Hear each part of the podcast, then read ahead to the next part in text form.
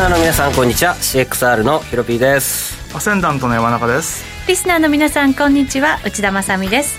この時間はフォレックスチャンネルをお送りしていきます。改めまして、えー、ヒロピー君と山中康さんです。よろしくお願いいたします。よろしくお願いします。さてドル円ですが現在110円飛び4銭から飛び5銭あたりでの推移となっています。今日の動き日中の動きこれまでを見ると15銭しか動いてない動いてないですね、ドル円は本当に。動いてないですね、まあ、特にね経済指標も何もなかったですかね、はい、本当そうですね。だから経済指標がまあ出たらちょっと反応するんでしょうけどなかなかそれでも動かなくなっちゃったなっていう感じがね、ねうん、ありますね。その他のものはそれでも動いている？いや動いてない。動いてない。為替静かですよね。静かです、うん、そうですか、うん、みんな日経やってんじゃないですか。みんな日経やってんじゃないそうですか。株の方に行っちゃってますか、そんな値動きですもんね。株今面白そうな。そうなんですよ。今日は3万670円実践。ということでもう来ましたね。そうなんですよ、ね、一瞬抜けたんでしたっけ？場中で場中で抜けました。あら。じゃあ、え。ー、姉さんの資産も倍増ですね そうならいいんですけどね。まあどうなんでしょうか。為替の方はなかなか大変です。はい。なので、えー、今日はそのチャンスを探っていこうかと思いますので、はい、はい、よろしくお願いいたします、はい、えー、この番組は YouTube ライブでも同時配信しています。動画配信につきましてはラジオ日経の番組サイトからご覧ください。またその動画配信に連動したチャットがありますので皆さんのトレードなどもお寄せいただければと思いますそれでは番組進めていきましょうこの番組は forex.com の提供でお送りします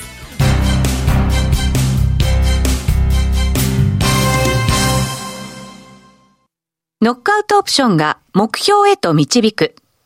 よりシンプルな新しい通貨取引。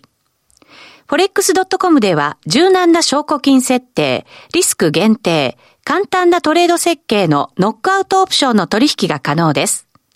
最大損失を限定し、高い資金効率を利用しながら利益獲得が狙える画期的な商品で、1000通貨相当から取引いただけます。ノックアウトオプションならリスクをコントロールしながら機会を逃さない。トレードに優位性を。ノックアウトオプションや FX なら forex.com でぜひお取引を。講座のお申し込みや詳細は forex チャンネルの番組ページをご覧ください。外国為替証拠金取引及びオプション取引は元本及び収益が保証されているものではありません。FX 取引はレバレッジを利用して取引代金に比較して少額の証拠金で取引を行うために相場の変動による価格変動やスワップポイントの変動により思わぬ損失が発生する場合があります。お取引の前に契約締結前交付書面などを必ず熟読し、取引の内容、危険性などをご理解いただいた上で、ご自身の判断と責任にてお取引ください。ストーン X フィナンシャル株式会社、金融商品取引業関東財務局長金商第291号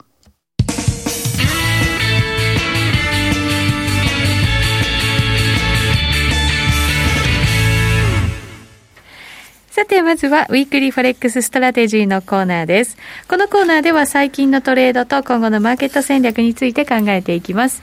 えー、現在、先ほどもお伝えした通り、ドル円は110円をちょっと超えまして、110円飛び5銭から飛び6銭あたりでの水準となっています。この、なかなか動かない理由っていうのはどういうことなんでしょうね、山中さん。まあ、基本的には、今、その、まあ、材料が何なのっていうことになると、まあ、ECB の欧州の方はね、もう ECB 理事会が終わって、まあ、一つ一段落というところだと思うんですけども、次、まあ、アメリカの FOMC が来週ということで、はい、まあ、今週はちょっと狭間という感じもありますし、まあ、円の材料というのも、まあ、自民党総裁選へ向けて、まあ、告示、開票っていうのはもう、あの告示は手前ですけど、開票はもう FOMC の後で、でまあ、そのあたりは株式市場ではある程度、はい、まあ、織り込んで上がってきてるんですけど、為替にはちょっと直接的な関係はないだろうっていうことで、まあ、ドル円の方はちょっと動きにくくなっちゃってますよね。だってもうずっと見ても、もう9円台の半ばの買い、110円台前半の売りを繰り返してる方が正解ですもんね。ん。総裁がまあ誰になろうとも、まあ、その金融政策は今、そんなに変えるべき時ではないっていうことなんですかね、そう、ね,、するとね。ただ、まあなんか、景気に対する刺激策とかが、これからね、また新しい政権で出てきたりすれば、ね、まあ、そのあたりの期待感でもってっていうところですよね。はい、うんまあ、奴隷に関してだからほぼこうした感じで、ということですね。そんな中で山中さんのトレードは僕はね、だから先週の段階では9円の90のショート持ってたんですよ。はい。で、雇用統計前の高値抜けたらやめようと思って、110円の15銭で一回切って、はい、で、その後、110円の45銭まで上がったんで、あ、これはやっぱり切っておいて正解だったのかなと思ったんですけども、その後また下がってきたんで、今度 110円の当選で売って、はい、だから結果としてはコストを5銭悪くした状態っていうイメージですよね。まだショート持った状態で、結局1号買って10売ってるんで、えー、今、コストとしては9円の8号のショートを持ってるようなもんですね。なかなかね、ちょっとこれ、身動き取れない感じではありますね。だから最近のレンジの中のほとんど真ん中のあたりっぽいんで、はい、ちょっとどうしたもんかなっていう感じで。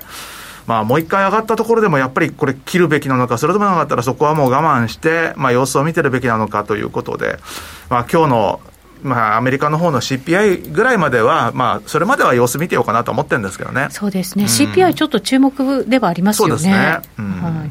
これ、PPI もかなり高いところで数字出てきてましたからそうなんですよね。ですから、まあ、前回の数字よりは若干弱いと言っても予想が5.3ぐらいで出てきているので、はい、果たしてそういう数字が出てくるのか、それともなかったら、まあ、予想以上に、例えば5.5とかね、今までなかった、あの、それこそ5%台後半みたいなのが出てくるのか、まあ、あるいは FRB の、もう今となってはほとんどちょっと希望的観測のような気もしないでもないですけれども、ある程度その落ち着いた数字が年末に向けて出てくる一本目になるのかどうかっていうことで、うん、まあ FOMC に向けて FRB にとっても結構、まあ注目してるってとこだとは思いますよね。そうですね。ただ FRB はそれでも日程的なものもあって、年内テーパリングは始めるけれども、まあ12月に入ってからじゃないのとか。だから11月っていう線がまだ濃厚だと思うんですよね。ですから今日あの数字見て、いきなり来週でっていうのはいくらなんでもちょっとタイミング的に間がなさすぎるだろうっていう気もしますから、はい、まあいろいろ数字を見ましたということで、まあ協議継続で、でまあ11月、まあ11月っても11月3日ですからね、まあ、そんなに品種的にも、あの、年内、それなりに余裕もあるしっていうことで、まあ、11月に決めるというのが今でも多分本命じゃないかと思いますね。はい。そんな中で山中さんはドル円のトレードをされていますが、他の通貨でというのはあまり考えてない。他の通貨もですね、まあ、今見ていると、意外とそのドル円の動きと、例えばそのユーロ円の動きなんていうのを見てるとですね、意外と似てる時が多かったりして、はい、あの、まあ、昨日はユーロドルとユーロ円の動きでユーロの動きだったんですけども、まあ、最近割とその、まあ、ドル円とユーロ円の動きが似てるなっていう部分もあるのと、あと僕基本的に主要通貨しかやらないんで、まあ、もちろん見てはいるんですけども、トレードするとしたら、まあ、ドル円8割、9割、で、あと、まあ、ユーロドル、ユーロ円を、まあ、やるかなんですけども、まあ、今、ユーロドルとユーロ円もあまりパッとしないっていうところなので、まあ、あまりやろうという気にはならないですね。うん、なるほど。そんな中ですけど、ヒロピー君。はい。トレードはどんな感じでしたか、えっと、先週、ユーロドルだけ1回トレードしたんですね。ユーロドルを、はい。おしめをちょっと拾って、はい、1.18で拾ったんですよ1.18での手前で拾って、はい、で1.1850をちょび抜けしてちょび抜けして、はい、金曜日。で反落して、もじもじし始めたので、はい、あこれ相場が動かないやつだと思って、カットしました。なるほど。ギリですね。はい。もじもじしてる時はやられることが多いですからね、そうですね、まあていうかあの含み益ちょびっとの含み益か、少しの含み損かぐらいなので、でまあ、やっぱり案の定、今現在でも1.1820ですね、うん、なので。確かにユーロドルもあんまり動かなくなっちゃう、ひ、げ、がなんか長いですね、上にしても下にしても、うん、だから、ほら、やっぱり動かなかったじゃんみたいな、っていうので、まあ、勝負を降りて正解だったなっていう感じですと。はい、で今週から今週から？えっ、ー、とユーロドルの上目線を上昇目線で見ていたのを、ひっくり返して売りにしましたそうするとドル買いの方向でそうですね。まあリスクオフをやっぱり9月は捨てきれないという。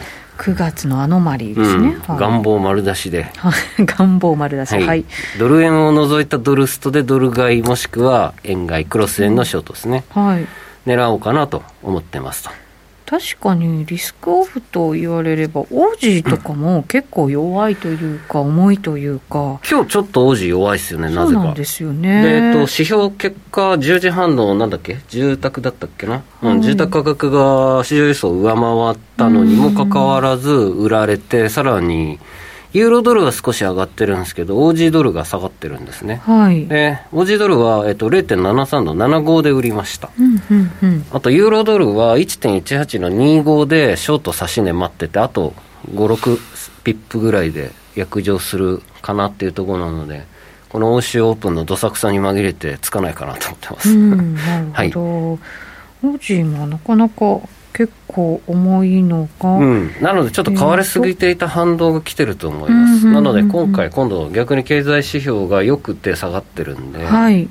あのー8月末、あの下旬からの9月上旬までは、経済指標悪かろうが、ファンダ悪かろうが上昇してたんで、まあ、それの反動が来てるっぽいなと思ってるので、ちょっとキープしてショート仕掛けたいと。はい。はい。えー、と オーストラリアに関しては、第3四半期の GDP、少なくとも2%縮小の公算が高いということで、うんやっぱりさらにもしかしたら縮小するリスクもあるんじゃないかみたいなところ、多分ね、ロックダウン延長じゃないですか、まあた。本当ですか、うんだそんな状って、昨日、況。一昨日でもまださらに更新してるんで、もうとてもじゃないけども、9月とか無理だと思います。そんな状況なんですね。うん、で、えっと、東京は下がってますけど、オーストラリアはまだ絶好調に伸びてるので、はい。あのむしろもう全土がロックダウンするんじゃないですかね、このペースだったら。半分ぐらいがロックダウンでしたけれど、あのその前の波とかを上手にね、なんか抑えてきたようなイメージありましたけど、なので間違いなくこれはデルタでしょうね。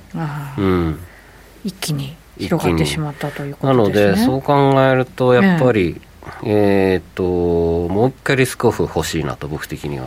うんあと、まあ、やっぱ9月ですし、特に9月後半から10月が一番株式市場は危ないので、えーそれに向けて、まあ、大きなサイクルでいうと明らかに調整なんですよ、絶対。はい。うん、なので、その調整をちょっと1週間、2週間取れたらいいなと、期待を込めて。期待を込めて、うんえっ、と、2週間ぐらい前でしたっけ、あの、9月は OG ドル、あとニュージードル、うん、なんか結構下げてる年多いよっていうようなね、そうですね。はい、傾向があるっていうのもヒロピー君から聞いてましたけど、うん。今年ももしかしたら同じような感じになる可能性が出てきているうんという。なという,、ふうに考えてます。ただしはい。10月から上がりますから、オセアニア通貨って。年末にかけてね。そう、年末まで。はい。ぐいぐい行くので、はい。これ、なので、ひっくり返したいですね、また。うーん。うん。えーっと、オーストラリア中銀の総裁、ロー総裁ですね、い12時ぐらいに、うんえー3クォーターの件で発言しました途端に OG ドル下がりましたと。まあ、そうでしょうね。はい今、画面共有できますかね。うんはい今、検索ググりました。オーストラリアの感染者数ありがとうございます。13日なので、昨日月曜日現在ですね。はい。えー、1719人とも、一直線に伸びてますね。去年のピークから。うん、山と全然違いますね、高さがね。で平均もな1週間の平均も1739人と。一時期日曜日ぐらいに2000人超えてるのかな？はあ。そうですね。土曜日ですね。土曜日2000人超えしたんですね。うん。なので去年のピークが5600人のところがもう3倍ですもんね。そうですね。はい。なので、えーこれで完全に9月末なのでロックダウンしたのが789オール3か月ロックダウンしたんですよオーストラリアって7、8、まあ、日本と同じ感じですかね。なので、第3四半期、ドストライクなんですよね。あですね。ううんん。なので、まあ、ちょっとやや深刻になるような気もしてます。うん。えー、と新進ゴルフさんがオーストラリアもニュージーランドもうん。ワクチン接種全然進んでないですよね、そうなんですよね。まあ、抑え込めてたから、ワクチンの供給が世界でも一番最後に後回しされてたんですよね。確かに、うん。日本もね最初そう言われましたよね。なので、えーそのちょっと反動が残念ながら来てしまったのかなと思います。はい、なるほど。抑えてたっていうのが逆になんか悪い面になっちゃってるっていうのがなんか辛いところでもありますよね、そうですね。ニュージーランドは減ってますね。あそうですか、うんもうあの金融政策もちょっとね変えた感じの雰囲気に見えましたから、そうですね。まあ、減ってるって言っても30人ぐらいですね。1日。なるほど一時7、80人だったのが。うん、これニュージーランドなんですねこちらニュージーランドですね、はい。ちょっと V 字で下がってますよね。確かにそうですね。じゃあ OG ニュージー売りなのかと。いうそういうことじゃないですか。結構下がってませんでした？いやそうなんですよ。そうですよね。いやもうあれは最近今年はご縁なくて指値が全然引っかかってくれない。マジですか、い。ずっと狙ってましたけどねずっと狙ってたけどね。もうええわって。はい。もうええわということです、えー今日もずるずるっと来てますよ、うん。やっぱりその通りな感じですね、うん。うん。そう考えると10月からオーストラリアドルじゃなくてニュージードル狙いの方がいいかもしれないですね。そっちの方が効率が良さそうですよね、ニュージー円とニュージールドルのうん。鬼ロングで姉さんは仕掛け立ってください、鬼鬼ロングで。はい。私からは以上です。ね、はい。かしこまりました。指示が来ましたので。はい。後ほどそのじゃあチャートなんかも見ながらまた分析していこうかなと思います、えー後半ですがカズさんゲストにお招きしましてまだまだ戦略練っていきたいと思います。ここまではウィークリーフォレックスストラテジーでした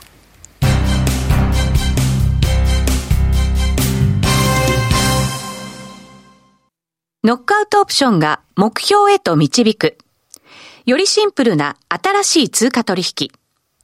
forex.com では柔軟な証拠金設定、リスク限定、簡単なトレード設計のノックアウトオプションの取引が可能です。最大損失を限定し、高い資金効率を利用しながら利益獲得が狙える画期的な商品で、1000通貨相当から取引いただけます。ノックアウトオプションならリスクをコントロールしながら機会を逃さない。トレードに優位性を。ノックアウトオプションや FX なら forex.com でぜひお取引を。講座のお申し込みや詳細は forex チャンネルの番組ページをご覧ください。外国為替証拠金取引及びオプション取引は元本及び収益が保証されているものではありません。FX 取引はレバレッジを利用して取引代金に比較して少額の証拠金で取引を行うために相場の変動による価格変動やスワップポイントの変動により思わぬ損失が発生する場合があります。お取引の前に契約締結前交付書面などを必ず熟読し、取引の内容、危険性などをご理解いただいた上で、ご自身の判断と責任にてお取引ください。ストーン X フィナンシャル株式会社、金融商品取引業、関東財務局長、金賞第291号。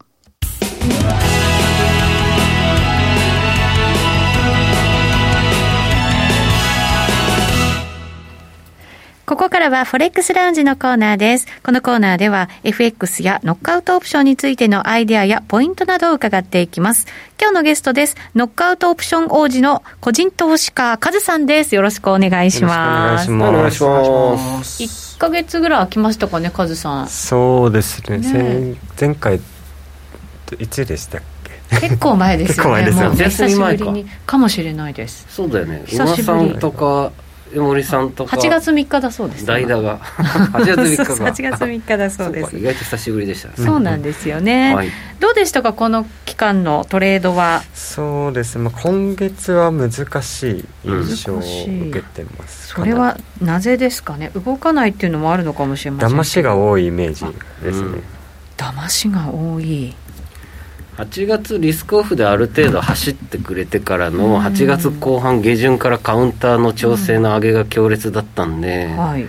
一回市場みんな疲れ切って抜けて、多分騙しが多くなった9月前半みたいな、うん。なるほどね。僕のやり方が結構損切り浅い浅くやるやり方なのであじゃあプスプス。結構駆られ引っかかってる。駆られなるほどのがちょっと多かったかななるほど、まだうん。勝率からするとちょっと低くなっちゃってるぞっていう感じそうなんですね。ですね。まあ一発結構僕の場合は何回かでかく取れればうん。全然プラスになるのですけど、まあ勝率って考えるとちょっと低くなったかなって感じ。でうん。なるほど。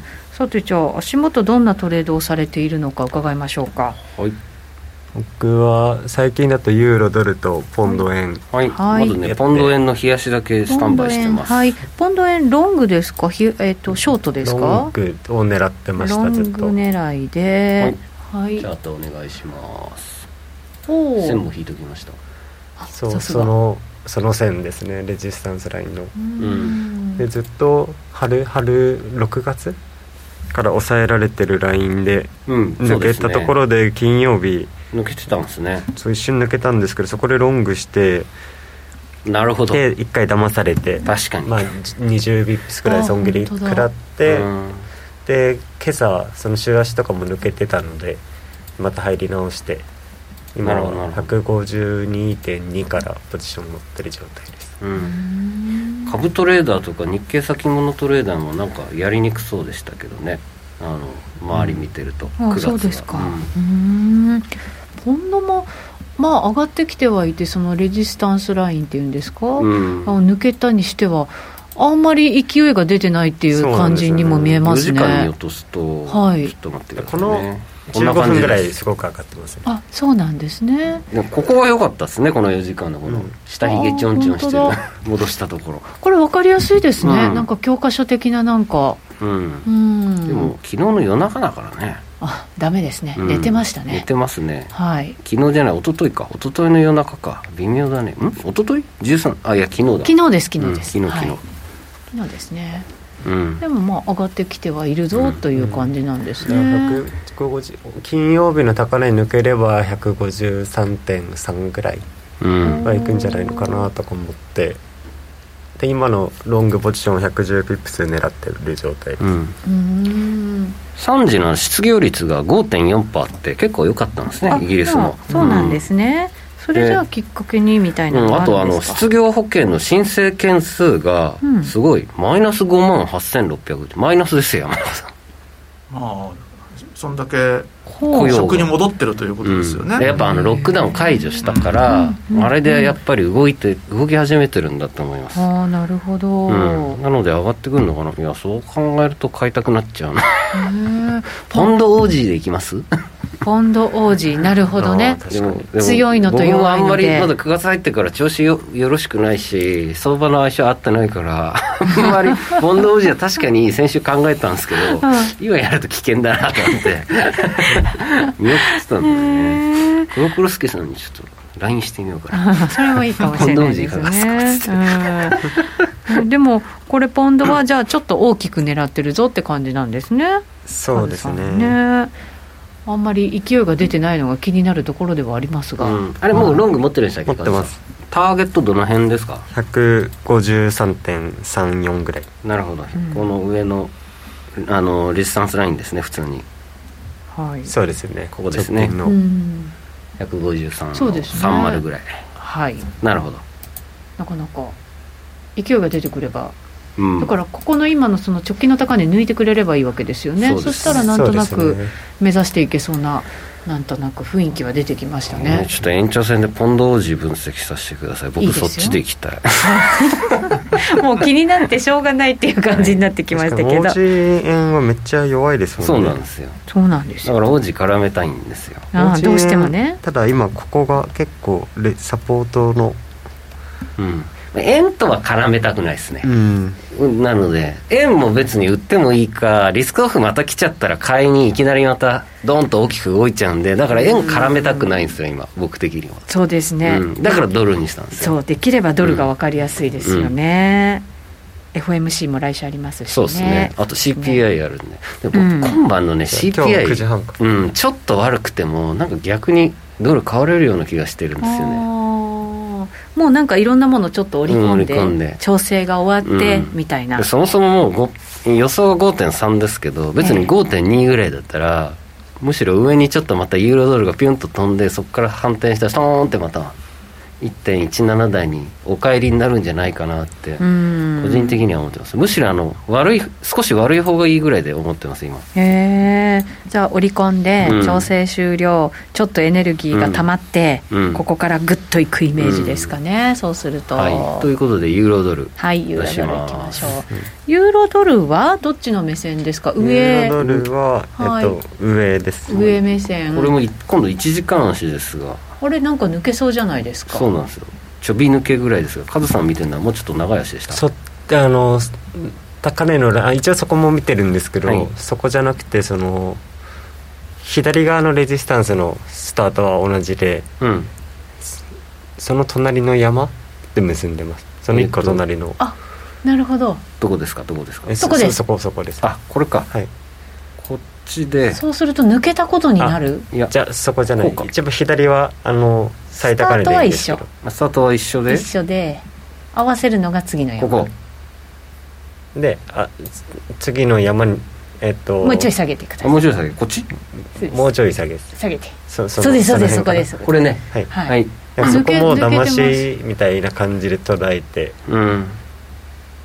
さなるほっきのポンドど、円と一緒ですね、はい。まあでも時間足はちっちゃいですけど。うん、抜けたと判断して、うロング目線。ですね。僕今25刺さっちゃったんですけどショートが。カズさん僕僕捕まるんですかこれは。どうなんですかね。相談してる。どうすればいいんですか？一応180台ぐらいで。はい、うん。180ぐらいではい。買いっていう形で、はい。あの考察記事の方に書いてて、いや僕も1.18で買い買ったん買ってたんですよ先週。で逃げて。いやこれが騙しだったんですね。このね50の抜けこの前回のこっちがこれがちょっと厄介だったんそうそですよ、ね、こが僕もそこはやられたんですあけど。やられた。10ピップスぐらいそえやっぱこに食らって。1.18買いましたよねカズさんも。手前。そこはえっと1.181かな。あ一緒一緒。僕181ぐらい。07はい。うん18までは来ないと思ったら僕は07だったのへー。でも買ったのその一番右側のここ？あもうもうすぐ最最近。ですあ買ったのはでもこっち。はい。なるほど。最近っていうか数時間前に。あなるほどなるほど。あれ先週は買わなかったですか？先週はえっと10月金曜日にうん。金曜日の何時だろう？よ夜夜ぐらいの時間かな。うん金曜日の夜に8時ぐらいに買って。なるほど。あその時は9時ぐらいに買った30ぐらいでしたよね確か。8時ぐらいのこう抜けた後だからあそうかそえっとうか、うん。3まあ、ほぼ4近いですね。なるほど。あじゃあ1.184じゃあ見事にこれやられちゃはいったんですね、見事にそれに。そうなんだよね。でそこからカウンターの18割があったんですよプスって。そっちも騙された人多いそうだよね。やそうなんですよね。で本当に往復で騙されたそうんでですよね。なんでそんな綺麗に止まったんですかねいやえどこ？ここ？そこもう下まで行っちゃってもっと走るかと思ったらそう。なんかもう行ってこいみたいな感じになっちゃったじゃないですか、僕もその辺見て来週の、ラその先週の段階で次の記事はもうユーロドル書かなくていいやとか思ってた。らいつの間にか抜けてますえっとね僕の持論なんですけどこの上昇が大きかったんではい、で深いじゃないですかおしめが。はい、なので一巡したかなと売りと買いが。なるほどね。だから騙し合いがこのフェーズで起こってうんこれなんか三角持ち合いみたいになると思うんだけどね、行き過ぎてた相場を調整して、うん、で最後のところだったと。そう。で僕が入ったのはこの1.18の手前からなんで、はい。ここの足ですねこの足、うんうんうん。でここで反発していってこうやって登っていくだろうっていう仮説を立ててたんですが、はい。これを下がってきたんであやっべえと思って、うん。捕まるやつだと思って逃げたんですよ、ほどね。今戻ってきてます。今後のちょっと見通しなんかもこの後の延長戦で考えていこうと思いますので、リスナーの皆さんぜひ YouTube ライブでご覧になっていただければと思います。今日のゲストカズさんでした。ありがとうございました。ありがとうございます。この番組は forex.com の提供でお送りしました